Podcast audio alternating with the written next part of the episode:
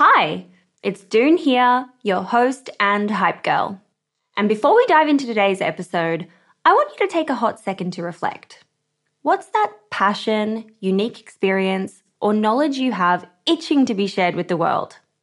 For me, it's always been about guiding you and cheerleading incredible women to start your businesses. So, what's your thing? You see, everyone's got something they excel at, something they just can't stop talking about. And it turns out that one of the best ways to monetize those passions is through sharing that thing with the world as a digital course product. My life's work has been to chat with more than 600 seven, eight, and nine figure e commerce founders. And it's through those conversations that have led me to creating a foolproof playbook and my go to guide for early stage founders in the form of my first ever digital program, E Commerce Fundamentals. But it wouldn't have been possible without Thinkific. The beauty of this platform lies in its simplicity. Cute templates and a super easy to use editor. No coding headaches, no tech induced stress, just pure focus on what matters most the content. So, if you've ever been curious about building a course to teach your passion, this is the way to do it. The genuine support from the Thinkific team turns it from this lonely, confusing headache into the most fulfilling and easy project. Go to the link in my show notes to get a free trial on me. This is Mayssa for Female Startup Club.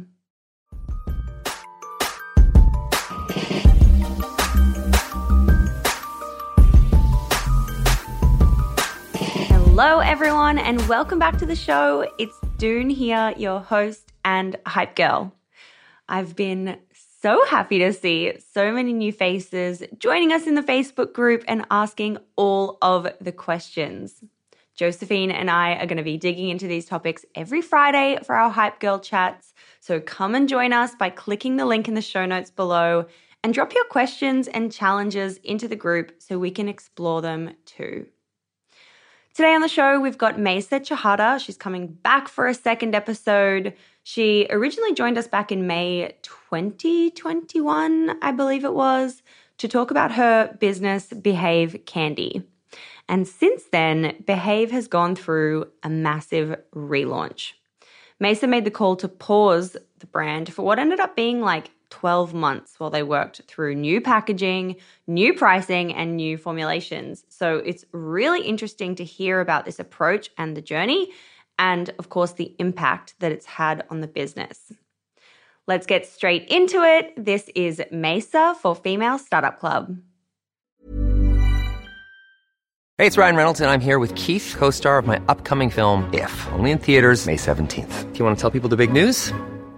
All right, I'll do it. Sign up now and you'll get unlimited for $15 a month in six months of Paramount Plus Essential Plan on us. Mintmobile.com slash switch. Upfront payment of $45 equivalent to $15 per month. Unlimited over 40 gigabytes per month. Face lower speeds. Videos at 480p. Active Mint customers by 531.24 get six months of Paramount Plus Essential Plan. Auto renews after six months. Offer ends May 31st, 2024. Separate Paramount Plus registration required. Terms and conditions apply if rated PG. This is Paige, the co-host of Giggly Squad, and I want to tell you about a company that I've been loving, Olive and June. Olive and June gives you everything that you need for a salon quality manicure in one box. And if you break it down, it really comes out to $2 a manicure, which is absolutely insane. It's also so easy to get salon worthy nails at home with Olive and June. The difference between how your nails used to look when you did them yourself and now with the Mani system is a complete game changer. The best thing about Olive and June too is it's a quick dry. Dries in about one minute, lasts for five days, and full coverage in up to one to two coats. Visit oliveandjune.com slash perfect Mani 20 for 20% off your first system.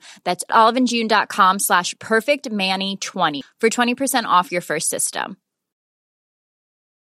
Since 2013, Bombas has donated over 100 million socks, underwear, and t-shirts to those facing homelessness. If we counted those on air, this ad would last over 1,157 days. But if we counted the time it takes to make a donation possible, it would take just a few clicks. Because every time you make a purchase, Bombas donates an item to someone who needs it. Go to bombas.com slash ACAST and use code ACAST for 20% off your first purchase. That's bombas.com slash ACAST, code ACAST. Hey, I'm Ryan Reynolds. At Mint Mobile, we like to do the opposite of what Big Wireless does. They charge you a lot we charge you a little. So naturally, when they announced they'd be raising their prices due to inflation, we decided to deflate our prices due to not hating you. That's right. We're cutting the price of Mint Unlimited from $30 a month to just $15 a month. Give it a try at mintmobile.com slash switch. $45 upfront for three months plus taxes and fees. Promo rate for new customers for limited time. Unlimited more than 40 gigabytes per month. Slows. Full terms at mintmobile.com. Many of us have those stubborn pounds that seem impossible to lose, no matter how good we eat or how hard we work out. My solution is PlushCare. PlushCare is a leading telehealth provider with doctors who are there for you day and night to partner with you in your weight loss journey. They can prescribe FDA-approved weight loss medications like Wegovy and Zepbound for those who qualify. Plus, they accept most insurance plans. To get started, visit plushcare.com slash weight loss. That's plushcare.com slash weight loss. Mayssa, welcome back to Female Startup Club. How are you? Good. Thank you. It's so good to be back. It's so good to be back. You were on the show in May 2021, which is like circa two years ago, and kind of crazy what can happen in kind of two years. How's your week going? What's been going on? Oh, my week is good. You know, New York's getting cold, so I got I caught like that early winter bug that goes around. I had no voice yesterday, so I'm very glad my voice came back just in time for this, but apologies in advance for the scratchy voice. You know what? I feel like since I started the show, it's gotten a bit better, but there was, I reckon, a good year where I was just constantly sounding croaky and I was having to, because I wasn't used Yeah. to talking so much and talking like nonstop for long periods of time daily. And I had to start taking these like certain throat lozenges to, and they give them to like people on a much more extreme level, people who sing and things like that to try and, I don't know, get their throat sounding a bit better. But it was a really long time. And I actually feel like, even though now, you know, as we're talking, I feel like my voice doesn't sound scratchy or anything like that. But compared to what it used to be, I feel like it is. Mm. It just changed a little bit. It's different. Yeah. Yeah.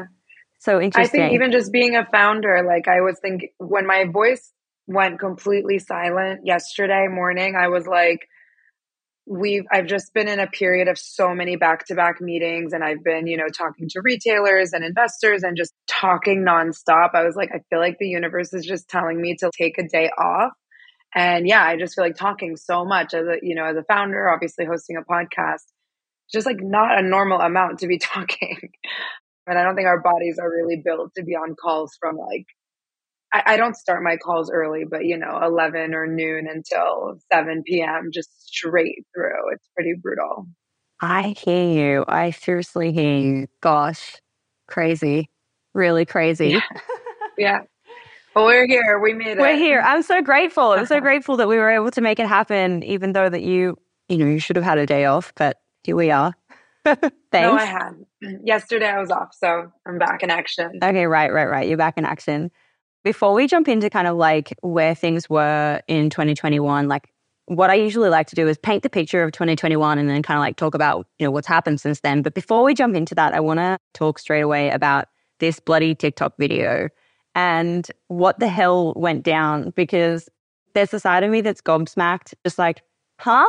And then there's the other side of me that's like, oh God, I'm not even surprised or like, I'm not even shocked because people are so strange. Can you give everyone the overview and the context of what the video was that you posted on your TikTok, that we reposted on our Instagram, and what unfolded? Wait, remind me which video this was because there have been a few that have Oh, generated a little bit of controversy, and I'm trying to remember which one it was. Oh my God. Oh, I remember. Yes. So I've had a few a few videos that ended up on the wrong side of kind of Andrew Tate, you know, misogynist TikTok. So for fun, from time to time, I post little TikTok videos. I, I love scrolling TikTok. I get little ideas and I post them.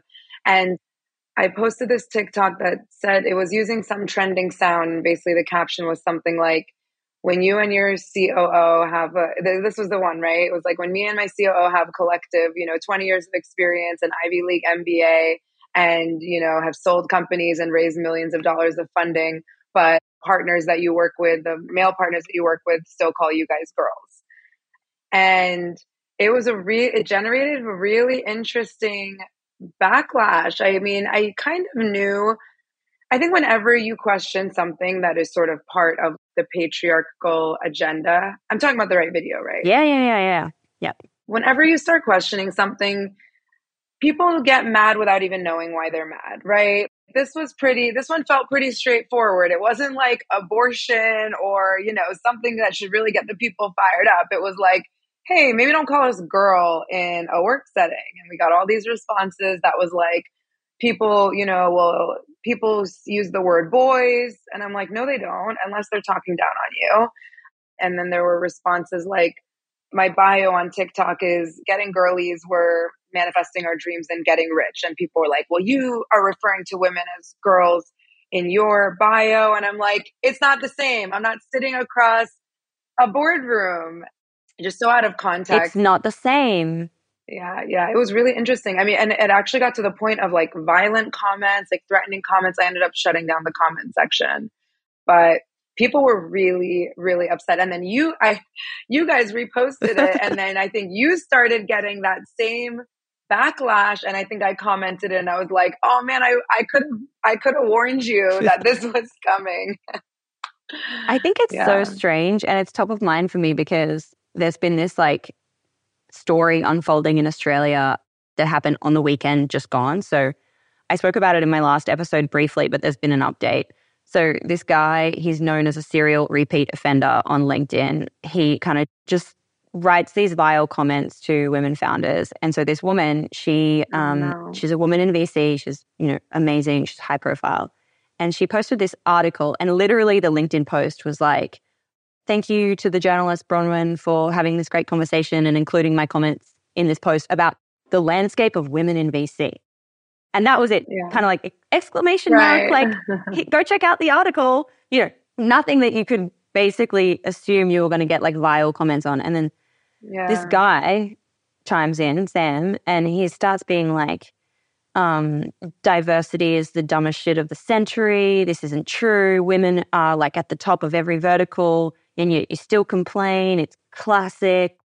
Just like word vomit ranted. And then he starts going into these comments like, to other women in the comments being like, would bang you, then abortion. Like it starts becoming really odd, like oh, no. weird. Anyway, so this basically then spirals because everyone's kind of like, nah, we're not having this. So it spirals. Then these journalists get involved. Then he, it goes on the AFR, which is the Australian Financial Review, it's a very big publication here. It's very well respected. And then it goes across these other, you know, Startup Daily websites. This guy has now resigned as a founder. So many people have come forward being like, he has harassed me on this professional website, LinkedIn, oh, no. for all places. Like, what the hell?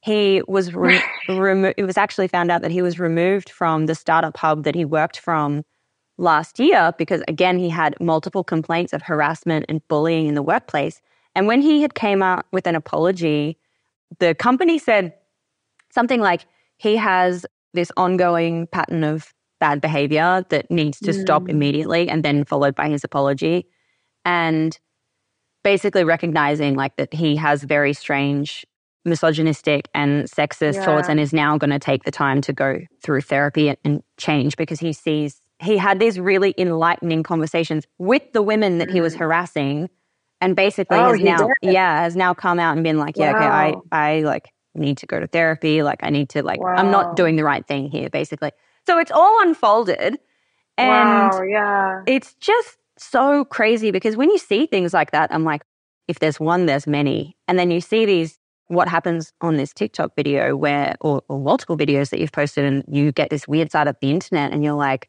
yeah. Who are these people?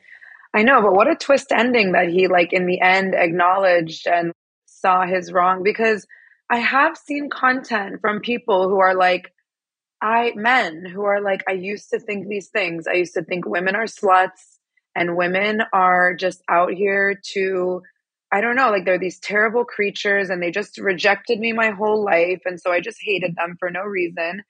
And then I went to therapy. Like that's usually the common denominator. I've seen this content from men who now are like really enlightened and trying to like show other men the path.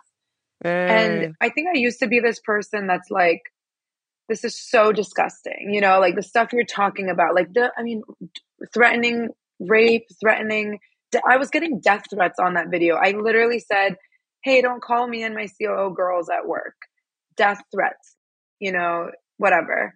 And I like, I used to be in the camp of like, if people are this kind of violent and vile, like I have no space for them and I have no, I, there's no redemption and you're just this like awful person. And I think now I'm coming, especially with some of this like misogynistic stuff, I feel really sad for these men. Like, I think you can see, and now there's research coming out too, like the isolation that these men are experiencing. You just have to think, like, what a dark place would I have to be in to go on a person's video? Already to comment, I see shit I don't like on TikTok all day long. I don't have any, I don't need to say anything. Already to comment and even just to share your negative opinion, I already find kind of weird. To be going hate, vitriol, like death threats, rape threats, like what kind of place do you need to be in? What kind of isolation from society and community do you need to have be experiencing to get to this point? To your point of this guy, he's on LinkedIn. Like people can see what you're doing. It's almost this like cry for help. Very public. I know, not to like psychoanalyze anyone, which is my favorite thing to do these days, but it's like a tantrum from a your inner child is throwing a tantrum. I don't know, looking for love, looking for attention to push the buttons of these women that maybe he didn't get attention from when he was in high school and the prom queen rejected him and now he's going to call female founders bitches and that's his way of getting his leg up. I don't know. I don't know the specific story, but I think I'm finally just seeing this I'm finally just looking at I think the whole dynamic and the whole situation with a little bit more empathy, empathy. and trying to be more understanding towards men and not to say that everyone needs to do that. Like the some of the stuff is vile. And if you are not there, I this is very recent for me of just trying to see the other side. And I think also I'm obsessed with the book All About Love by Bell Hooks. And it's kind of all about this is like you can't fight hate with hate, right? You need to fight hate with love. And so I'm just trying to like figure out how I can embody that more. And I see it to your point of how disappointing it can be. I have post I talk a lot in my TikTok videos about being women in the workplace, being a female founder, also dating and the dynamics that patriarchy brings into dating as a heterosexual woman. Some of them make it to the wrong side of TikTok and it's pretty upsetting.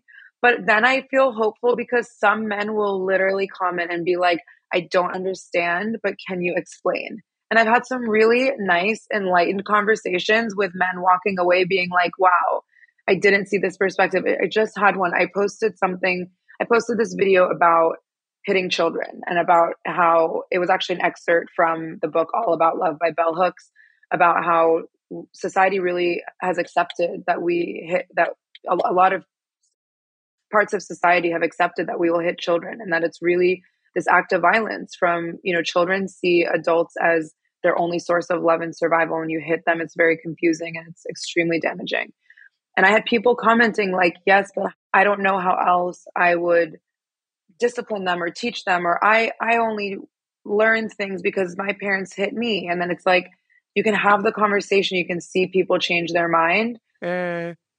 and i just feel like you have to believe that people can change their mind I, the story you just told me i previously would have gotten really stuck on the disgusting stuff he did and been like this guy is a monster but now you tell me the story, and I really heard the end of it. And I'm really trying to find hope in the fact that people are changing and are want to do better. I don't think the men who act like this are, they don't want to be like this. There's no way. I don't think humans came to this earth, to this dimension to feel so hateful. I agree.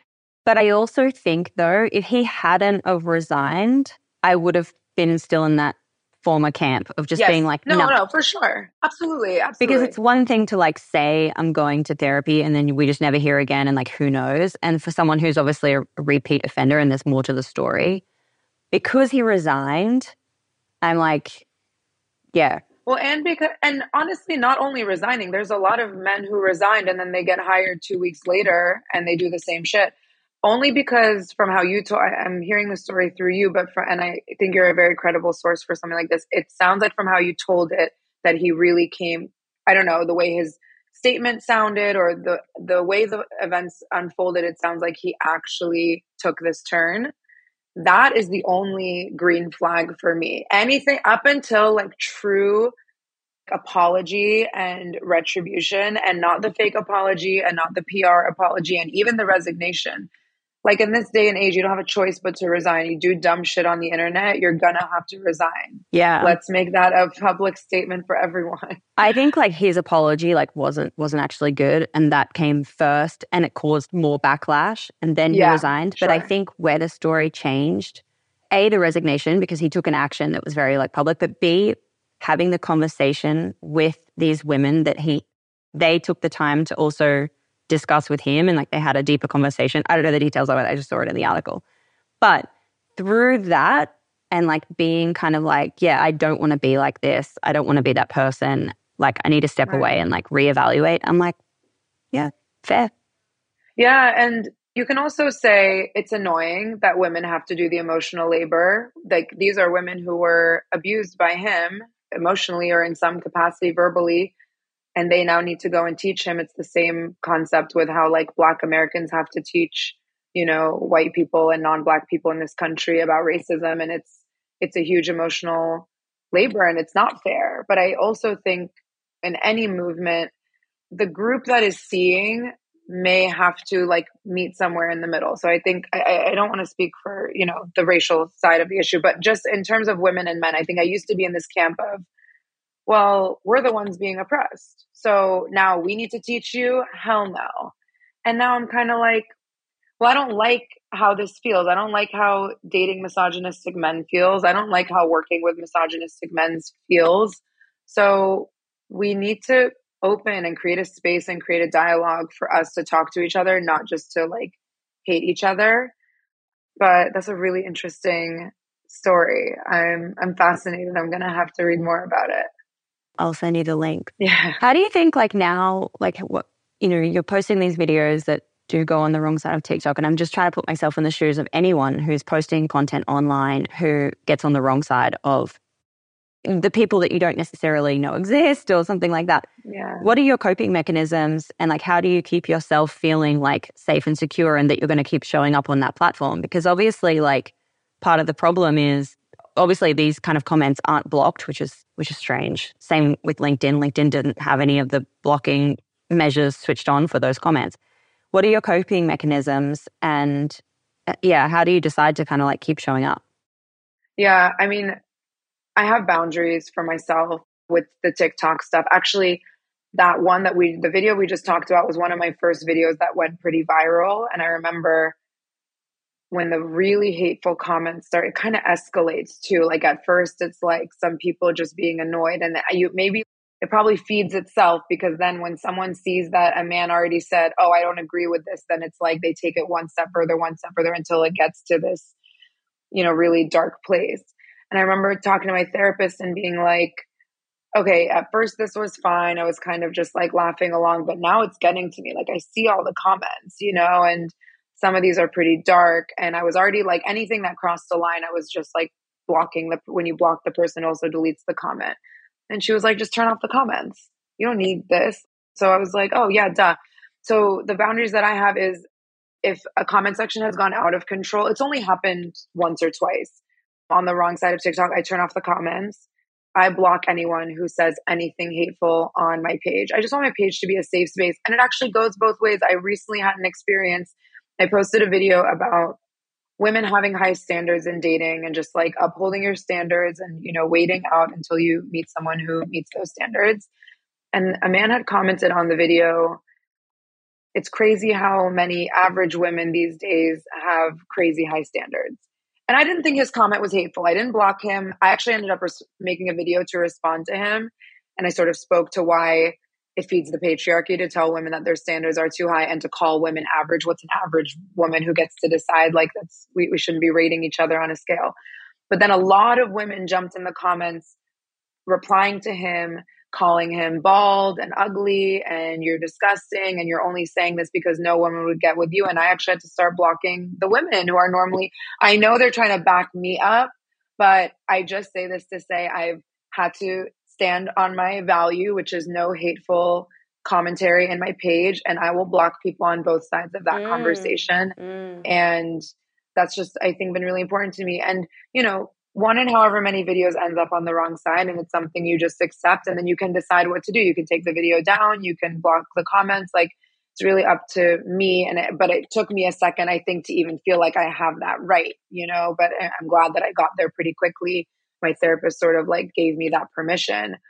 But most of it is so positive. Like most of my page, not to make it a women versus men thing, but I think my audience is 80 plus percent women. You probably feel this with your platform as well. It's just like women who are here to learn and grow. And it's like the most, like I get so much from making these silly little videos on TikTok. You know, they're, they're not even all related to my business, but actually mostly not. It's, it's actually more like just stuff I like to talk about day to day, almost stuff I would talk about with my girlfriends. And I love it. I love talk. I have conversations with people in the comments. It's a lot of younger women too. Like I've been through a lot. I've got divorced. I started a business. I had a career where I went worked at a lot of different companies. I talk a lot about career and salary and growing your salary and manifestation, which I'm still working on, but I'm, you know, I've definitely manifested a couple things. And I just love sharing that. And it's a it's a really beautiful thing. And I think the little negative is is worth it. And just having boundaries If you don't like something, block them. I used to be one of those people where I was like, you can't block people. It's so mean. It's so definitive. And you're like making this judgment on their character. And then I was like, no, it's, I'm just to block people. Like, what? they came into my space with this energy. I'm not even going to engage. That's another, I think that's what gets a lot of people in trouble too is getting into back and forths with people in the comments. I don't respond to anyone who, con- again, if you cross a certain line, you're getting blocked. There's like a middle ground, right? Of just, you don't agree with me. That's fine. I'm blocked for that. But I don't respond to people who don't agree with me. That's fine. I, I respect their opinion. Yeah. Gosh, it's an interesting world. It's an interesting world. And it, it really it makes me like, you know, where, I mean, I don't know how old you are, but I'm in my 30s. And I feel like, yeah. you know, we've, we grew up when there was a time with no internet. So we've gotten used to it. But then when I think about like kids who are, 11 and trying to like figure this out at a much younger age. And like the world is very different for someone who's on social media from such a young age. And I'm like, shit, this is like full on. I know. It's full on. We're older. We're able to put up those coping mechanisms. We have more life experience and we have more lived experience. Right. And no, of course. Yeah, that's a whole other, that's a whole other train of thought that I have.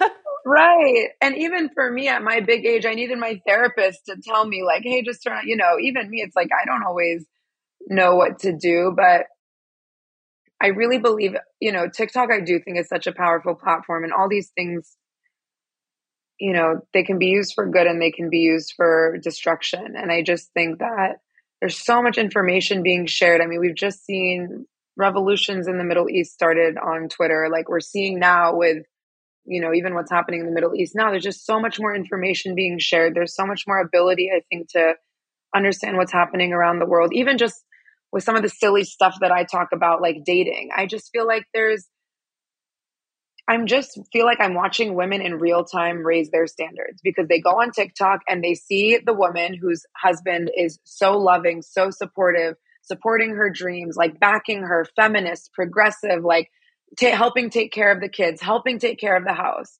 And then the woman who's at home begging her husband for an ounce of attention and to figure out how the hell to put the dishes in the dishwasher and she has to ask him 10 times.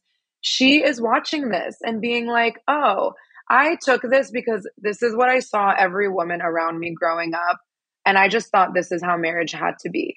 But when you get exposed to other ways that life can look, it is extremely expansive. I mean, I think about, I am pretty into a lot of manifestation stuff, and you have to see things to believe that they're possible for you. And I do think a lot of content on TikTok is helping expand people's mind. I mean, my most viral video, it wasn't even the most views, but it was the most engaged video I ever had.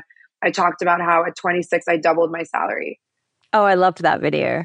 Yeah. And just I sent it to my girlfriends who are in the corporate careers. Yes. It went so viral because I think everyone was sharing it with in their social circles. And it, I love to hear you say that because and I and I think I shared the number. I said I doubled my salary to over two hundred thousand dollars when I was twenty six. I was able to get to that number because a girlfriend had told me what she was making. and that became my reference point, I would have never in my life asked for $200,000.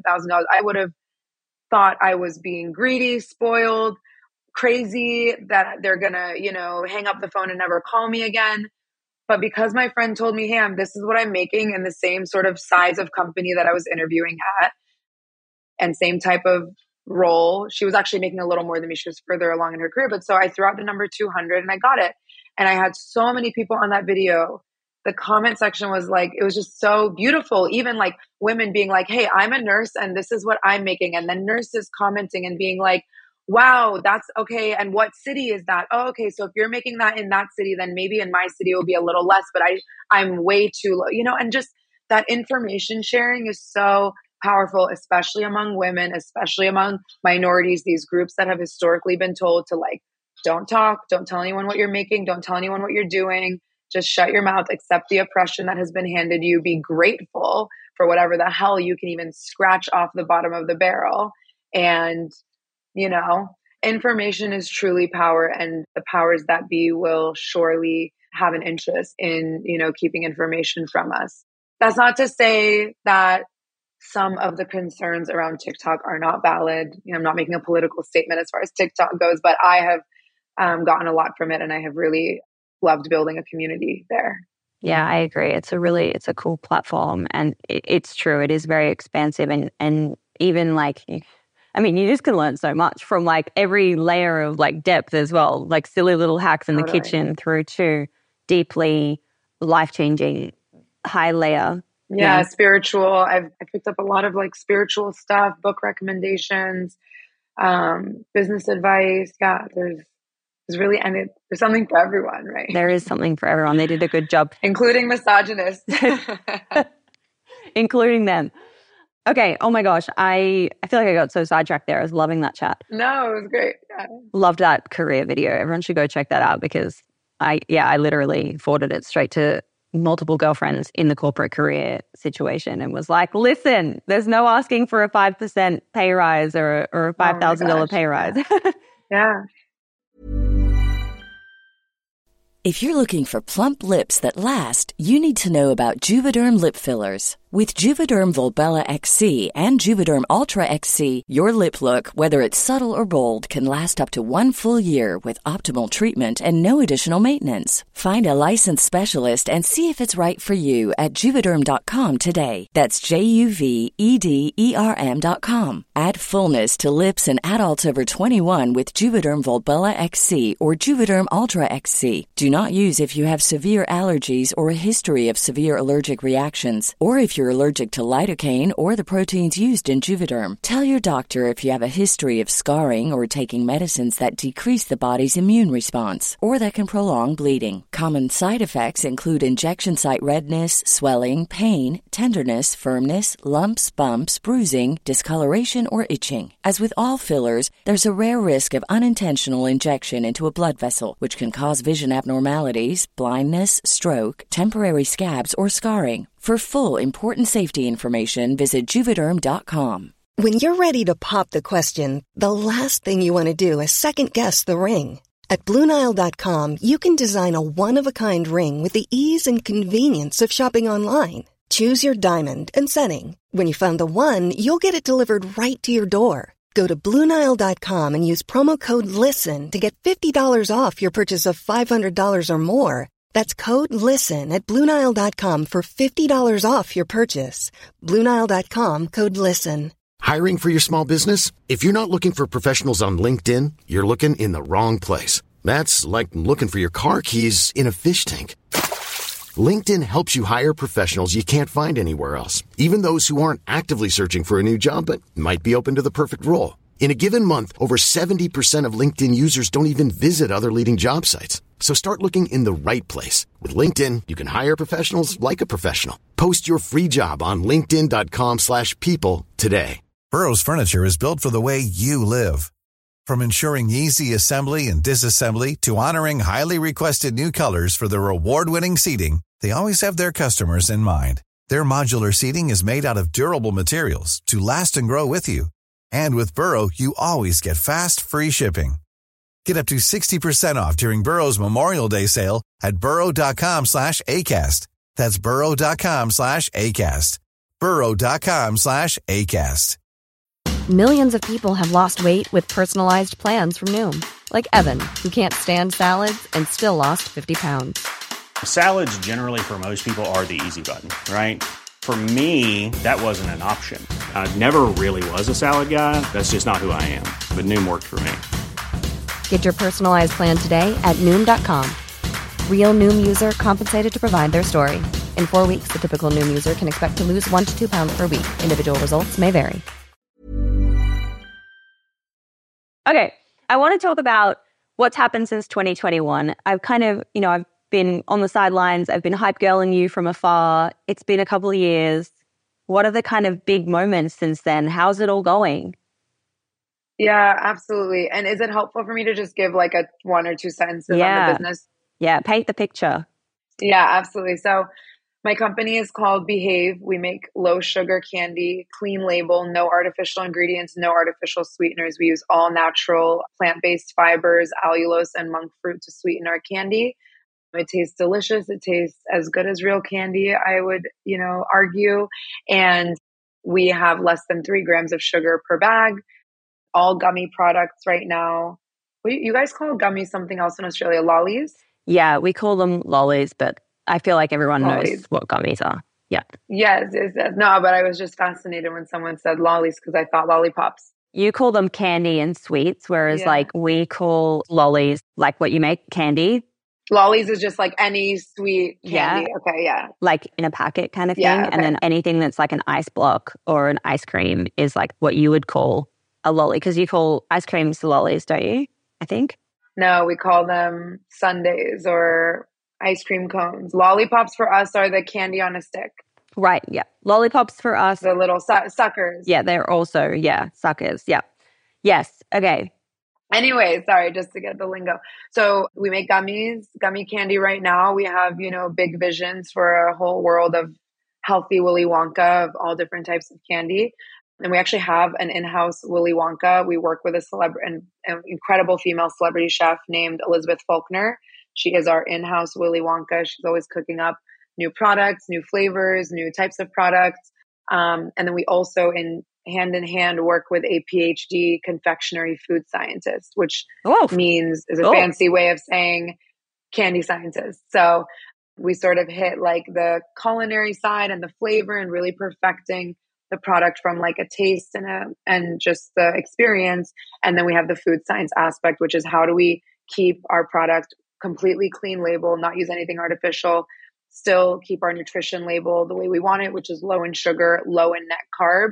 And another thing that's really important for us that we don't spike blood sugar. So we're diabetic friendly, keto friendly, PCOS friendly. So we hit on a lot of groups with our products that even some of the other low sugar candies actually are not really a good fit for because they're low in sugar, but they'll still spike blood sugar. So this is the product. We brought it to market in August of 2020.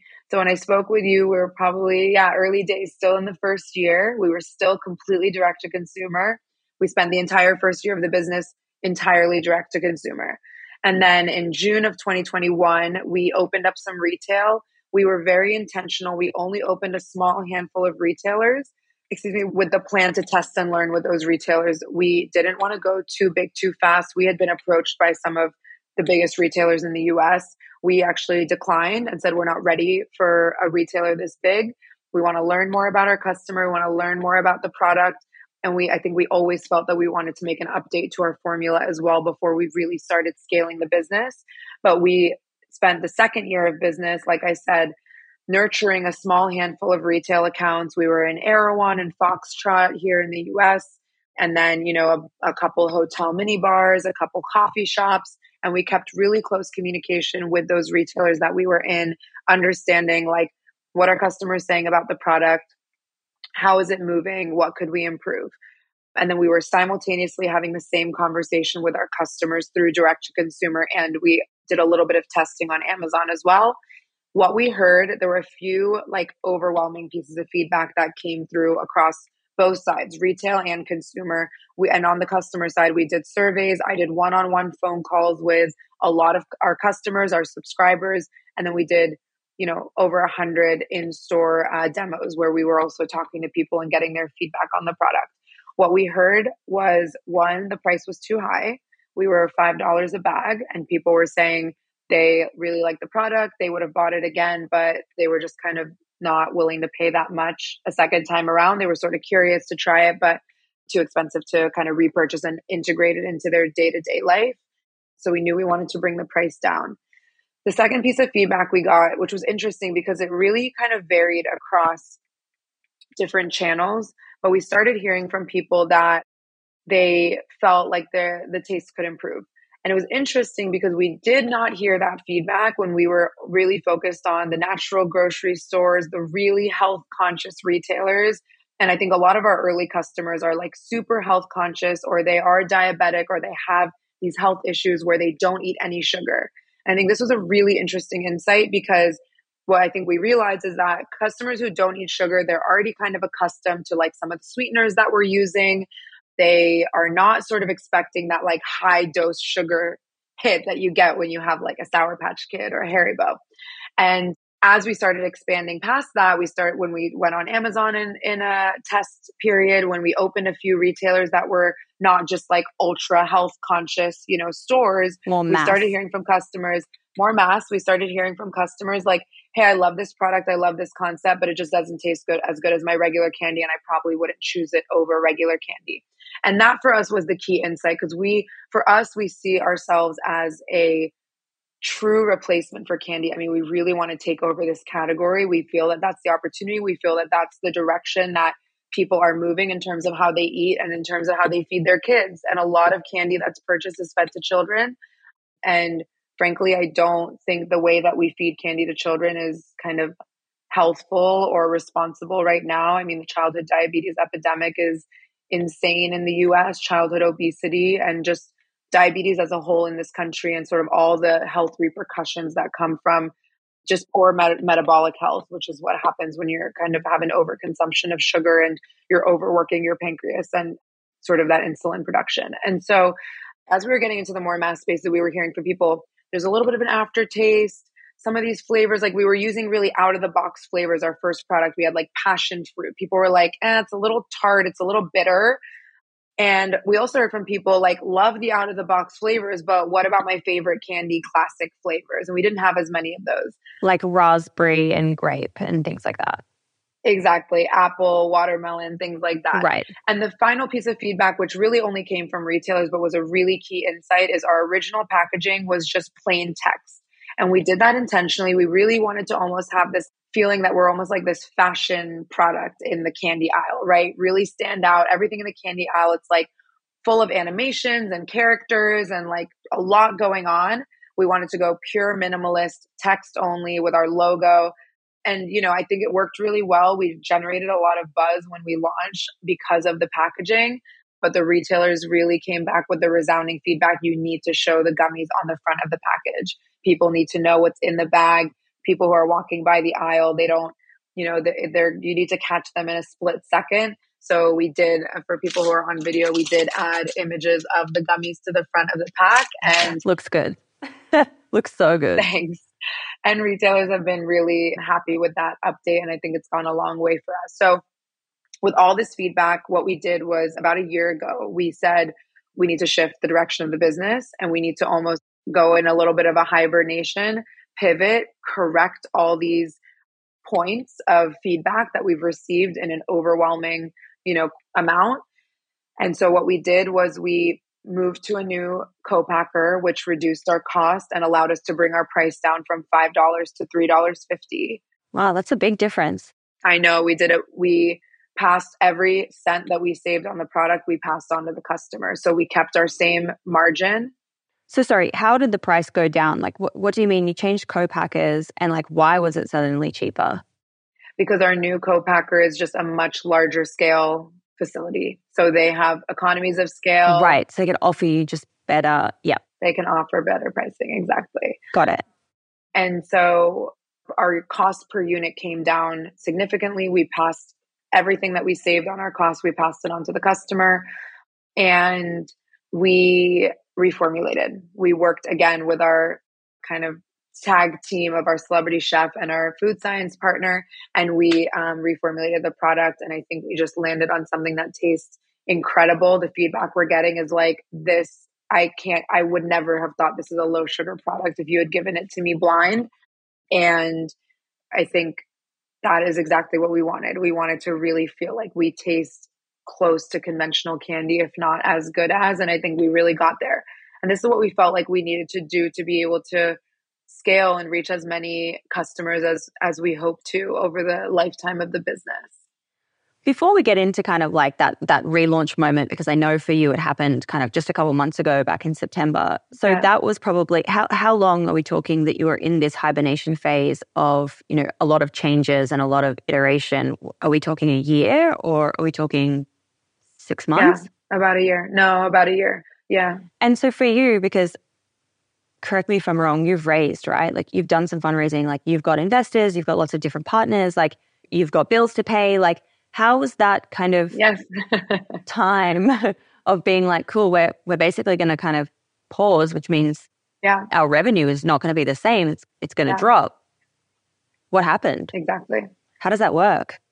Yeah, I mean, first off, we just have an incredible group of investors who really stand behind me. They understood this decision that was made and this pivot that we wanted to go after. And they understood that it was going to mean, you know, not pursuing revenue growth for about a year, focusing on kind of rebuilding the business behind the scenes and then putting ourselves in a better position to grow and scale from here forward. But to be honest, we thought the reset period was going to take six months and it ended up taking a year it's a lot of just managing those relationships. And again, I'm just so fortunate that I have an incredibly supportive investor base. I don't think I have a single investor who ever questioned me or, you know, tried to pressure me to do anything different than what I saw as the right choice for the company. Add to that that I have a incredible ride or die COO and business partner. She stood behind me and the business in this pivot as well, which I don't think a lot of people would have done. But she is just so fully committed to our vision.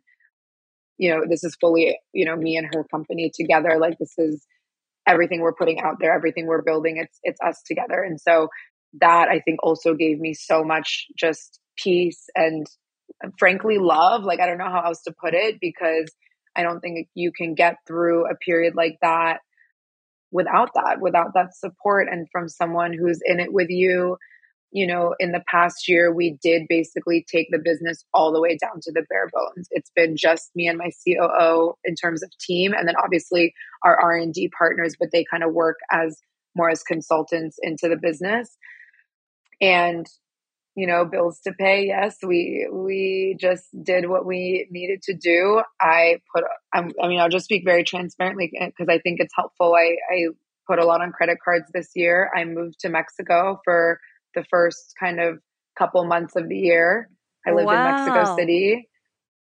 And so you know that allowed me to reduce my costs significantly. And mexico city is a beautiful place. I mean cost of living aside just a great place to live and to spend some time. And I was working remote and we were sort of in this rebuilding mode. So it was a great place also just to have a lot of focus, a lot of creative energy. It's a really creative place. So that worked out really well. And then it was a lot of trust and faith and manifestation and reminding myself that I can trust the universe and that, you know, the other side of this that we were building towards something and it what everything all the work we were putting in we were sort of like planting the seeds of the garden and that we were going to get to spring where the garden would bloom, but we just had to trust it. And that's not easier. That that is so much easier said than done. I cried a lot in the last year. I, you know, had a lot of days where I was like, is this going to work? I don't know. But getting through the relaunch, seeing the response that we've had to the product, the new packaging, the new price point from customers and from retailers, it's truly been overwhelming. And I think I really felt like we're going to relaunch and I'm going to know. Like, I think in business, you don't, oh, sometimes you do have to give things like a year, a couple years, and you have to like really let it simmer. But we've already given it a couple years, and I felt really sure that we're going to relaunch. And in 30 days, I'm going to know just based on the energy. And if it's not meant to be, I'll accept it. You know, if if the product is not resonating with the right people, if retailers are still kind of, you know, not coming through and picking up the product, but I mean, the first 30 days have been insane. and the amount of just like interest that has flooded in, the excitement from our retailers and some of our new partnerships that we're launching has been it's just been that validation that I was looking for just to say, okay, we did what was right and it's paying off now. Hell yes. Love that for you. Oh my gosh. Sounds so exciting. So, does this mean that, you know, for next year, now you're able to be like, cool, we are like so happy with where we're at. Obviously, we've, we've crushed this first kind of period of launch and now we move into scaling and revenue growth. Yeah, exactly. You've done the retail partnership testing. The growth plan is is it new products? Is it more retailers? Is it all of the above and more? yeah, I mean, first and foremost, it's nurturing the existing retail partnerships we have. All those partners that we were really working with in that pilot, I, I would call it the pilot phase of the business, those first two years. We have really incredible relationships with all of them. And as much as there were there was all this opportunity to improve like we were still we still sell very very well and all the retailers we're in were in, in some of our retailers were the best selling product in the store we're the best seller in our category in a lot of spaces you know it wasn't like we were this floundering business. Like we had a good business. We just were we could see the ceiling and the ceiling was really like we can hit a certain amount of growth in the natural space but uh, can we really scale past that? We didn't we felt like we were going to hit that ceiling pretty soon. You know we will nurture the existing accounts the existing retail partnerships and then what's next will be opening up more retail. And we've been very lucky. We've been approached by you know a bunch of distributors and companies that can kind of help hold our hand and, and pull us through in that this next phase of growth and we're just trying to be strategic about what are the markets we want to focus on? What are the channels we want to focus on? And also, you know, there's a lot of great partnerships that we're exploring now, which are maybe not just hitting grocery store shelves, but, you know, how do we get into every hotel room in the country? How do we get onto corporate campuses? How do we get into the coffee shops that we want to be in? Because I think that type of retail is so exciting to me because it's like this double punch of revenue. It's wholesale revenue and marketing.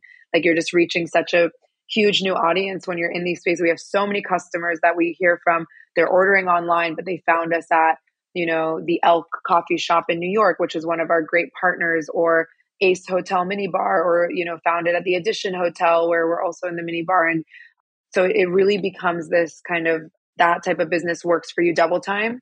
So we're really excited to keep growing that. Absolutely. I think discovery is so key and discovery in those kind of places like at a, at a hotel, a boutique hotel or you know your local coffee shop you're you're willing to try and that is how you discover new brands and fall in love with with new things. Yeah. Kind of thinking about all the things that you've learned in the past couple of years. I mean, you've you've raised, you've done the pilot version of the business, you've relaunched, you've reformulated, you've learned a lot if you had to start kind of an entirely new CPG business tomorrow and you needed to kind of bootstrap to your first thousand customers, how would you be starting again? What would you be telling people to do first? So, what I would tell people to do first, and I just, I have a lot of grace for myself because it's not, it's not so much that I would go back and change this. The reality of my category, which is gummy, is that the minimum orders are huge. So we had to place a first order for tens of thousands of units. So we sort of had to like go big or go home. And there's only so hand, I, I know a lot of CPG and food businesses, they'll start off hand making. Hand making gummies. I mean, think about if you've ever bought a little gummy bear tray from Amazon, they're this big. They make 25 gummies, I think, and it will take you like you are literally cook, making gummies one gummy at a time. You need so much refrigerator space just to let them set. Like it's very hard to do the hand making process. So we basically had to make this leap from doing uh, just a little bit of R and D, you know, ourselves in our kitchens. At one point, we borrowed commercial kitchen space from a friend's company, and we were able to do like I think at one point we did a couple hundred bags. We sold them in a store in New York, and we got friends to test them and give us feedback and complete a survey we probably did like two or 300 bags between those, the surveying and, and putting our product on the shelf just to see how it sold. Then we had to jump to, I think it was 40 or 50,000 units. Wow. what I would tell someone who doesn't have that, those constraints is test the hell out of your product and iterate your product a thousand times before you go into scaled production before you go and also before you go and build out your brand. Because again, for us, since our first production run was going to be, I think it was 50,000 units, we wanted to have the brand like already locked in, like beautiful branding, beautiful packaging. We worked with an incredible branding agency that knows our category, that knows how to design packaging. But we were guessing. We had to guess everything about who's our customer, what do they care about on the package. That's why doing this relaunch was so rewarding because now we have so much information. So we also like in redesigning the packaging, we changed almost all the call outs that we make on the back of the package. We changed what we call out on the front of the package. We used to call out sugar and calories. No one cares about calories, as we learned. So I think what I would say to someone starting out in bootstrapping is make a hundred, have a hundred people and not your friends if you can, like friends of friends, like people who don't know you, test the product. A really great practical piece of advice is get a sticker of a QR code that links to a Google form. Put that sticker on every little prototype of 100 bags. Get those and go on the street and hand them to people. Get 100 strangers to give you feedback on the product, people who don't care about hurting your feelings. I think what I'll say is in the beginning, I was so afraid of people hurting my feelings about the product. I would give people the product and I would be sitting there like, do you like it? Do you like it? So obviously everyone liked it, you know? but I think I wish I had been asking people to hurt my feelings. I should have been like, tell me the worst of it. I don't, if you like it, great, but like tell me every single thing you would change. I would make a hundred, then I would implement those changes, then I'd make another hundred, then I'd implement those changes, then I'd make another hundred. Then I would, then you, I would be feeling good about it. Then I would make 400 and I would find two stores to give don't even like if, if you can financially like even just give it away and like see and have them pay you back on consignment like you'll get the money back later. But you know take the risk off the store. Just be like i'll put these on your shelf. Just pay me back you know the 60% of what you sell or whatever afterwards. And then i'd like stand at the door of that store and be like what'd you think? What'd you think? Try it in front of me. Tell me what you think. This is all to say collect an insane amount of feedback in the beginning. Learn who is gravitating to your product who's not don't worry about the people who aren't, just focus on the people who are. This is a big learning for us also in this refresh was we were trying to talk to everyone. We were like, we're healthy candy. Like anyone who likes candy is going to want our product. But what we learned when we really sat and talked to like our subscribers and our most avid customers, they have diabetes. They are women with PCOS. They are families with children who have diabetes. This is who is like obsessed with behave and we needed to be doing more to speak to them and to market to them and to make them feel seen in our marketing. Like all of our V1 marketing, I mean, I'm obsessed with it, but it was like very Gen Z, TikTok, like cool 2000s nostalgia, you know, and that a lot of our customers is like mom whose son just got diagnosed with diabetes and is trying to figure out like what to put in his, in his lunchbox or what to let him have at his birthday. Like we needed to show up for that side of our community as well phenomenal advice. Absolutely phenomenal advice. I feel like people miss the customer's feedback moment. People go really deep and really far, and then they haven't got that data. They don't have that true perspective. You're in a in an echo chamber surrounded by friends and family and and your close network. You need to get out of there. and I get it. Yeah. You need to work with other people for feedback. And on a spiritual level, it's scary. Like you are birthing a child when you start a product, especially like a food product or anything CPG. Like people, you know, I see people making these like tinctures and these herbal products. Like a lot of them, it's like they put so much love into it. And it's so scary to be really open to feedback because it can feel so personal if someone doesn't like it. And that's where I was at. And I definitely did not gather enough like unbiased feedback in the early days and I wish I'd collected more and I wish I had been less scared of the feedback and I'm here to say like don't be scared of it. It's not a reflection on you. People don't hate you. Like if someone doesn't like your product, they don't hate you. They still love you. You're still a great person. You're still a good founder. And actually as a good founder, you'll want people to be really honest with you about your product and you'll want to incorporate the feedback. Yeah, and I think it, it really speaks to as well like you are not your brand. You are mm. not defined by this business that you bring into the world. You are a human and you have a brand or you have a business, and it's two very different things. Oh, man. That's a hard one on your for at least on your I think on your first business that's really hard. I feel very fortunate. I almost feel like I'm getting to be a second time founder in my first company with the relaunch on a spiritual level. I've been thinking a lot about that. People say your second one is always so much easier like you know most people are successful on their second or third business or even you know they have to give it a couple goes and I'm like I'm what you just said that's what I feel now but on your first business it's so hard you leave your corporate life, you leave your safety net. You, a lot of times, you defy your family and friends. You tell them to fuck off and that you're doing this anyways. And then you need it to work and it need, and it becomes your identity. And if it fails, then you failed. And if it succeeds, you succeed. And it's just so not true. It is so important to do that, whatever it is, inner work, hypnosis, ayahuasca, I don't know, to like separate yourself from the business. Mm. Mm-hmm. Absolutely. Mom deserves the best, and there's no better place to shop for Mother's Day than Whole Foods Market. They're your destination for unbeatable savings, from premium gifts to show-stopping flowers and irresistible desserts. Start by saving 33% with Prime on all body care and candles. Then get a 15-stem bunch of tulips for just $9.99 each with Prime. Round out Mom's menu with festive rosé, irresistible berry chantilly cake, and more special treats. Come celebrate Mother's Day at Whole Foods Market. Why don't more infant formula companies use organic, grass fed whole milk instead of skim? Why don't more infant formula companies use the latest breast milk science? Why don't more infant formula companies run their own clinical trials? Why don't more infant formula companies use more of the proteins found in breast milk? Why don't more infant formula companies have their own factories instead of outsourcing their manufacturing?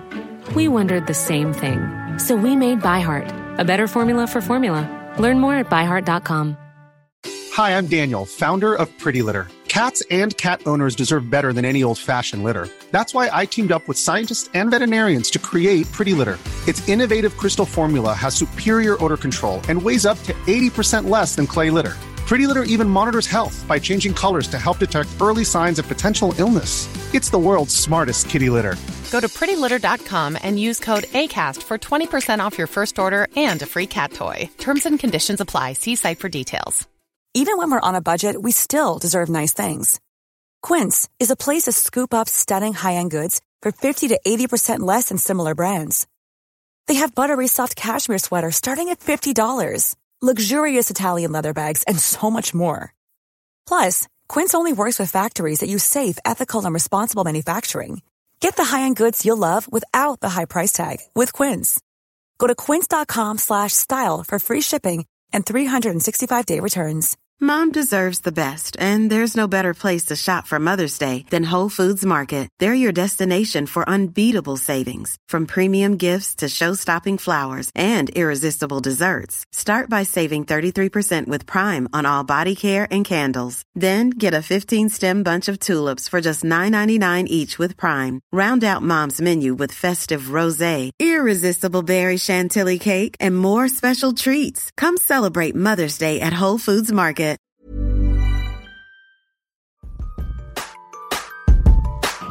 Hey, it's Doone here. Thanks for listening to this amazing episode of the Female Startup Club podcast. If you're a fan of the show and want even more of the good stuff, I'd recommend checking out femalestartupclub.com where you can subscribe to our free newsletter. We send it out weekly covering female founder business news, insights and learnings in D2C, and interesting business resources. And if you're a founder building an e commerce brand, you can join our private network of entrepreneurs called Hype Club at femalestartupclub.com forward slash hype club. We have guests from the show joining us for intimate Ask Me Anythings, expert workshops, and a group of totally amazing, like minded women building the future of D2C brands. As always, please do subscribe, rate and review the show, and post your favorite episodes to Instagram stories. I am beyond grateful when you do that.